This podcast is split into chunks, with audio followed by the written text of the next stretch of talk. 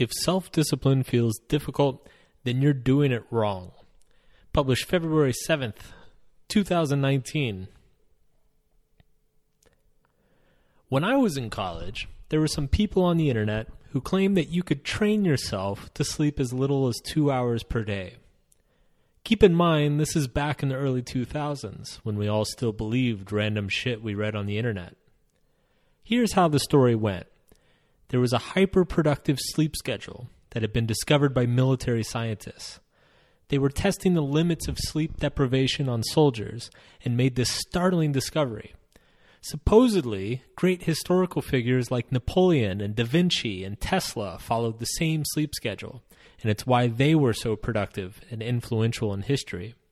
Supposedly, anybody, i.e., you and me, could achieve this state of daily hyperproductivity.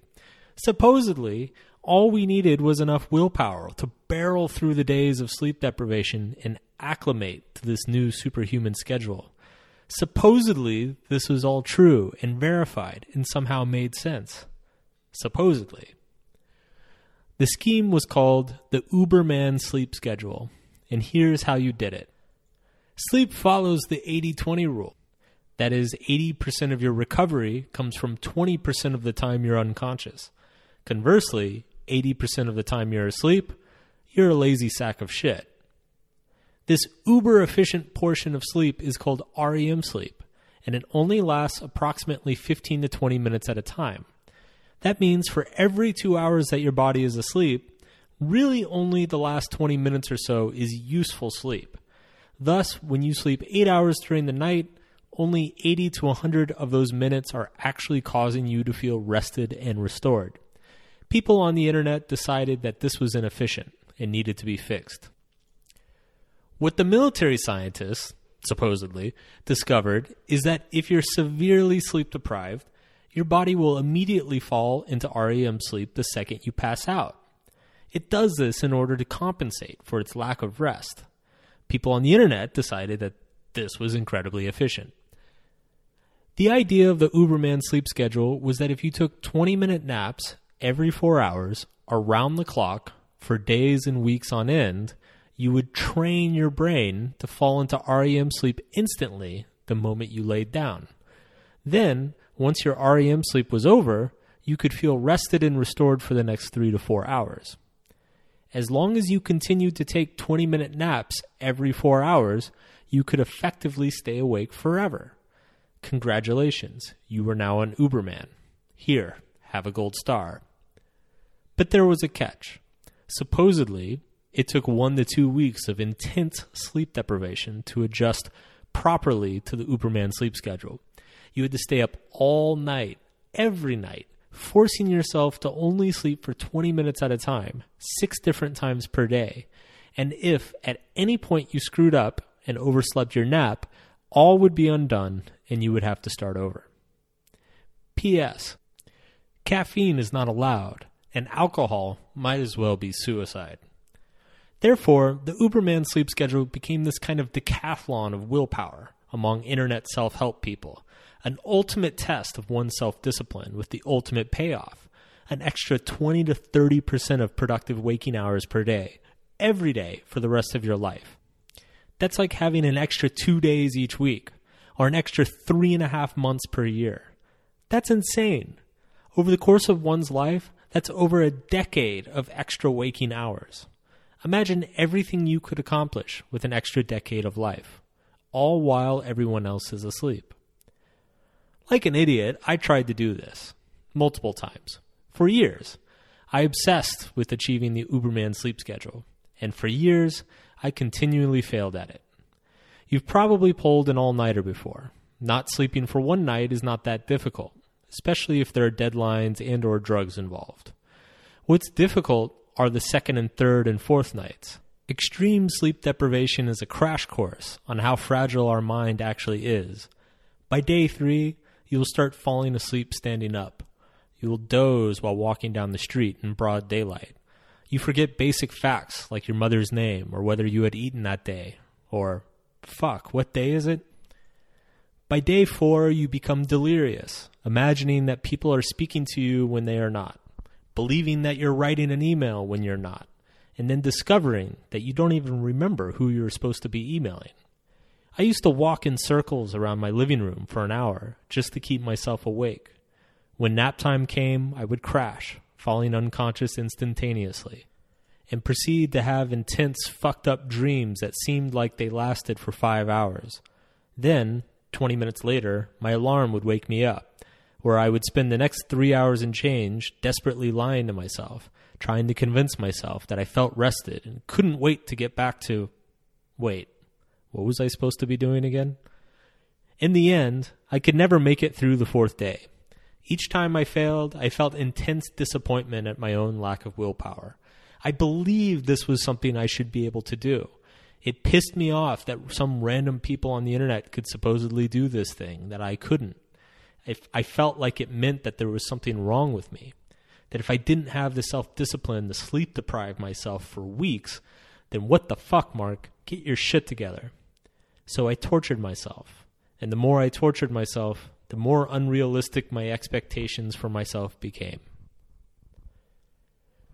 Chances are, at some point in your life, you've tried to change your behavior through sheer willpower. And chances are, you also failed miserably. Don't feel bad. This is what happens most of the time. Most people think of self discipline in terms of willpower. If we see someone who wakes up at 5 a.m. every day, eats an avocado, chia, fennel, apricot, papaya smoothie each meal, snorts Brussels sprout flakes, and works out for three hours before even wiping their ass in the morning, we assume they're achieving this through straight up self abuse.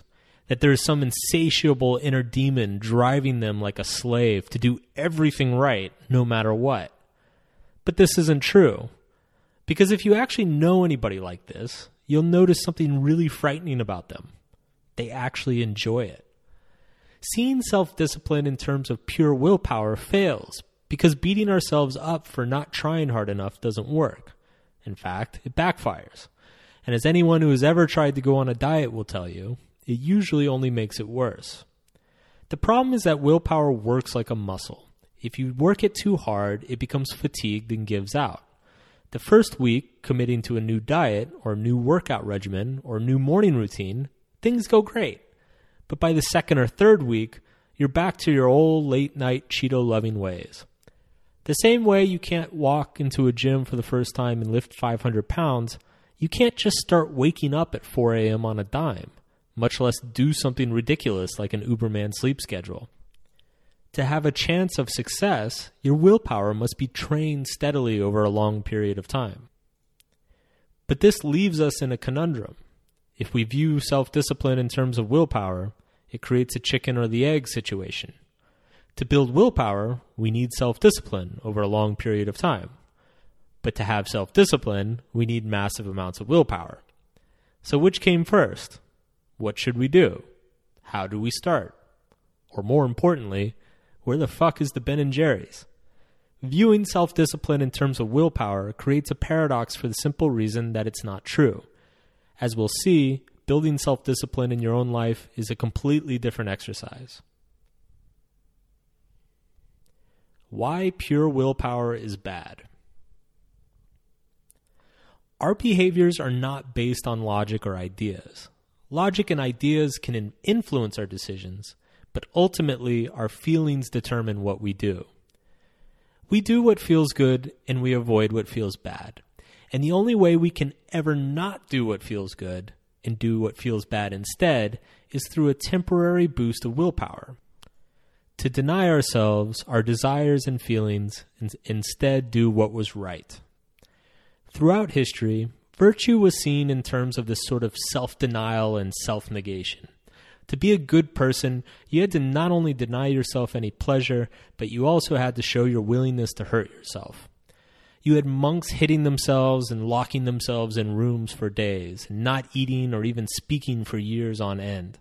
You had armies of men throwing themselves into battle for little or no reason. You had people abstaining from sex until marriage, or even for life. Shit was not fun. This classical approach is where our assumption that willpower equals discipline originally came from. It operates on the belief that self discipline is achieved through denying or rejecting one's emotions. You want that taco? Bad mark. You don't want shit. You are shit. You deserve to starve, you fucking ingrate. The classical approach fused the concept of willpower, i.e., the ability to deny or reject one's desires and emotions, with morality, with what is considered good. Someone who can say no to the taco is a good person.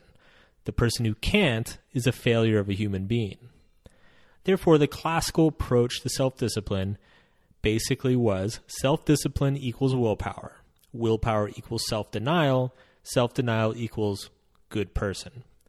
This fusion of willpower and morality had good intentions. It recognized correctly that when left to our own instinctive desires, we all become narcissistic assholes. If we could get away with it, we would eat, fuck, or kill pretty much anything or anyone within a 10 meter vicinity. So the great religious leaders and philosophers and kings throughout history preached a concept of virtue that involved suppressing our feelings in favor of rationality in denying our impulses in favor of developing willpower. And the classic approach works. Well, kind of. All right, it kind of makes a better society, but it also fucks us up individually. The classic approach has this paradoxical effect of training us to feel bad about the things that make us feel good. It basically seeks to teach us self discipline through shaming us by making us hate ourselves for simply being who we are. And the idea is that once we are saddled with a sufficient amount of shame about all the things that give us pleasure, we'll be so self loathing and terrified of our own desires that we'll just fall in line and do what we're told. In case you didn't know, shame fucks you up. Disciplining people through shame works for a while, but in the long run, it backfires. As an example, let's use perhaps the most common source of shame on the planet sex. Look, the brain likes sex. That's because A, sex feels awesome, and B, we're biologically evolved to crave it. Pretty self explanatory. Now, if you grew up like most people, and especially if you're a woman, there's a good chance that you were taught that sex was this evil, lecherous thing that corrupted you and makes you a horrible, icky person you were punished for wanting it, and therefore have a lot of conflicted feelings around sex. It sounds amazing, but is also scary. It feels right, but also somehow so, so wrong. As a result, you still want sex, but you also drag around a lot of guilt and anxiety and doubt about yourself. This mixture of feelings generates an unpleasant tension within a person, and as time goes on, that tension grows because the desire for sex never goes away. And as the, the desire continues, the shame grows. Eventually, this tension becomes unbearable and must resolve itself in one of two ways. The first option is to overindulge. The tension has become so great that we feel the only way to resolve it is by going all out in a spectacular way. Hooker orgies, compulsive masturbation for days on end, rampant infidelity, and sadly, often sexual violence. But indulgence doesn't really resolve the tension. It just kicks the can down the road. Because after you put the cock rings away and the hookers have gone home, the shame and guilt come back, and they come back with a vengeance. So if indulgence doesn't work, what about the other option? Well, the only other option to escape that internal tension is to numb it, to distract oneself from the tension by finding some larger, more palatable tension. Alcohol is a common one. Partying and drugs, of course. Watching 14 hours of television each day can be another option. Or just eating yourself half to death. Sometimes people do find productive ways to distract themselves from their shame. They run ultra marathons or work 100 hour work weeks for years on end. These are, ironically, many of the people that we come to admire for having inhuman willpower. But self denial comes easy when deep down you fucking hate yourself. Because shame can't be numbed away, it just changes form.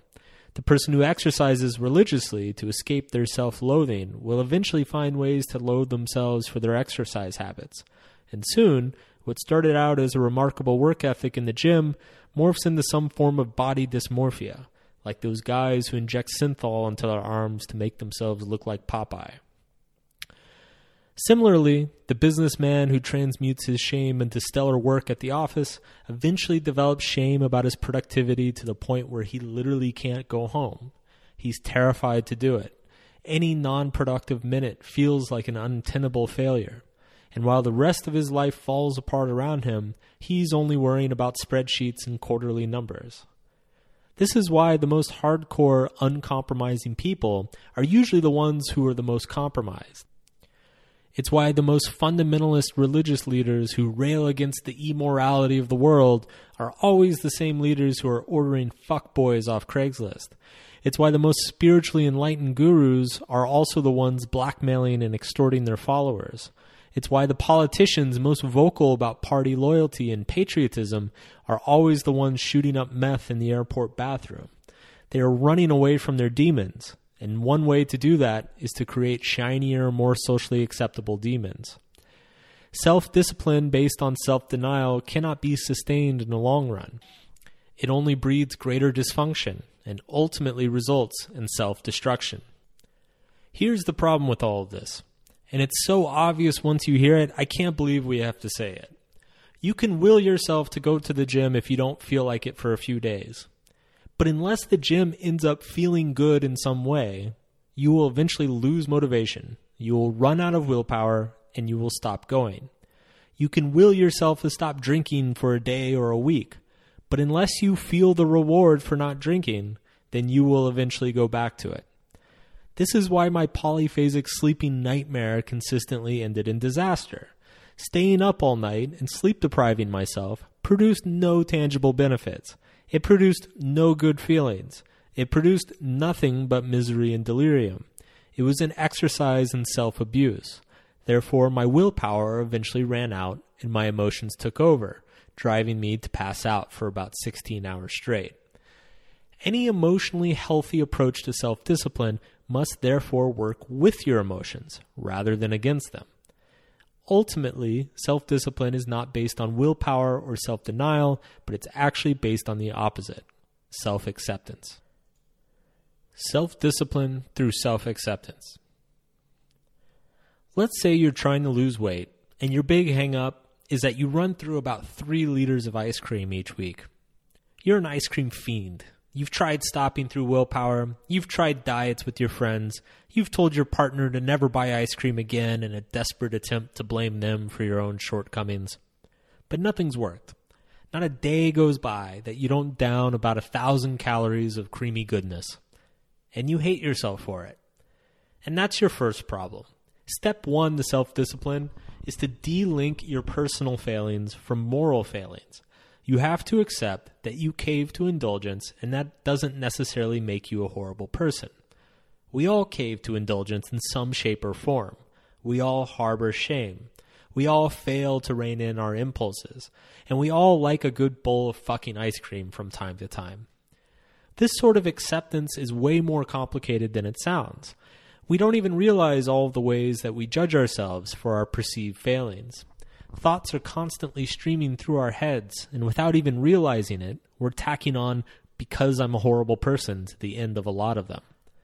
I fucked up that project at work because I'm a horrible person.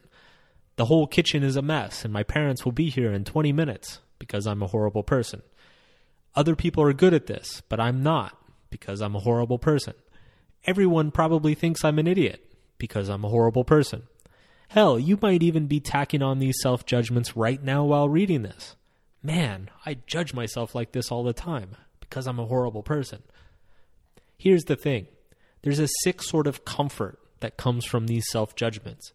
That's because they relieve us of the responsibility of our own actions. If I decide that I can't give up ice cream because I'm a horrible person, that horrible personness precludes my ability to change or improve in the future. Therefore, it's technically out of my hands, isn't it? It implies that there's nothing I can do. Fuck it. Why try? There's a kind of fear and anxiety that comes when we relinquish our belief in our own horribleness. We actually resist accepting ourselves because the responsibility is scary. Because it suggests that not only are we capable of change in the future, and change is always scary, but that we have perhaps wasted much of our past. And that never feels good either. In fact, another little trap is when people accept that they're not a horrible person, but then decide that they're a horrible person for not realizing it years ago. But once we've decoupled our emotions from our moral judgments, once we've decided that just because something makes us feel bad doesn't mean we are bad, this opens us up to some new perspectives. For one, it suggests that emotions are merely internal behavioral mechanisms that can be manipulated like anything else. Just like putting floss next to your toothbrush reminds you to floss every morning, once the moral judgments are removed, feeling bad because you relapsed on the cookies and cream can simply be a reminder or motivator to address the underlying issue. We must address the emotional problem the compulsion is trying to numb or cover up. You compulsively eat tubs of ice cream each week. Why? Well, eating, especially sugary, unhealthy food, is a form of numbing. It brings the body comfort. It's sometimes known as emotional eating. In the same way an alcoholic drinks to escape her demons, the overeater eats to escape his. So, what are those demons? What is that shame? Find it, address it, and most importantly, accept it. Find that deep, dark, ugly part of yourself, confront it head on, allowing yourself to feel all the awful, icky emotions that come with it. Then accept that this is part of you and it's never going away. And that's fine. You can work with it rather than against it. And here's where the magic happens. When you stop feeling awful about yourself, two things happen. One, there's nothing to numb anymore. Therefore, suddenly those tubs of ice cream seem kind of pointless. Two, you see no reason to punish yourself. On the contrary, you kind of like yourself. So you want to take care of yourself. More importantly, it feels good now to take care of yourself. And incredibly, that tub of ice cream no longer feels good. It's no longer scratching some internal itch. Instead, it makes you feel sick and bloated and gross. Similarly, exercising no longer feels like this impossible task that you're never up for. On the contrary, it replenishes you and enhances you. And those good feelings start showing up that make it feel effortless. But you don't necessarily have to do this deep therapeutic work to gain self discipline. Simply understanding and accepting your emotions for what they are can allow you to work with them rather than against them. Here's one way to do this call up your best friend and tell him to come over. Take out your checkbook, write a check for $2,000 to them, sign it, and give it to them. Then tell them that if you ever eat ice cream again, they can cash it. Done. Eating ice cream will now cause much greater emotional pain than it resolves. And as if by magic, refraining from eating ice cream will suddenly begin to feel fucking good. Social accountability works in the same way. It's much easier to meditate for a long time when you're in a room full of people than it is to do it by yourself. Why? Because when you're in a room full of people, you don't want to be that lone asshole who gets up and walks out after three minutes like you do at home. The social pressure makes it so that not meditating causes a bigger emotional problem than meditating for the full amount of time. You can also do this through positive reinforcement. Find ways to reward yourself for doing the correct behavior. Research shows that this is actually how new habits are formed. You do the desired behavior and then emotionally reward yourself for it. Result self discipline without willpower. Once you resolve much of your shame, and once you've created situations to provide greater emotional benefits from doing the desired behavior than not doing it, what you end up with is the appearance of an airtight self discipline without actually putting forth any effort. You end up with discipline without willpower. You wake up early because it feels good to wake up early. You eat kale instead of smoking crack because it feels good to eat kale and feels bad to smoke crack. You stop lying because it feels worse to lie than it is to say an important truth. You exercise because it feels better to exercise than it does to sit around covering yourself in a thin layer of Cheeto dust. It's not that the pain goes away. No, the pain is still there. It's just that the pain now has meaning. It has purpose. And that makes all the difference. You work with the pain rather than against it. you pursue it rather than run from it. And with every pursuit, you get stronger and healthier and happier. And eventually, from the outside, it will look as though you're putting forth monumental effort, that you have this endless reservoir of willpower. Yet, to you, it will feel like nothing at all.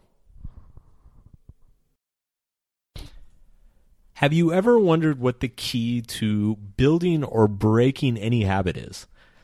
Now, if you're like me, if you're like anybody, you have tons of bad habits, tons of things that you'd like to change in yourself or new habits that you'd like to adopt. Maybe you'd like to get up earlier. Maybe you'd like to quit smoking finally. Well, I've put together a 20 page PDF that dives into all of the latest research and information regarding habit building or habit breaking. Uh, it's free on my website. So if you enjoyed what you just listened to, it's a cool opportunity to dive a bit deeper and learn more. It's at markmanson.net slash habits.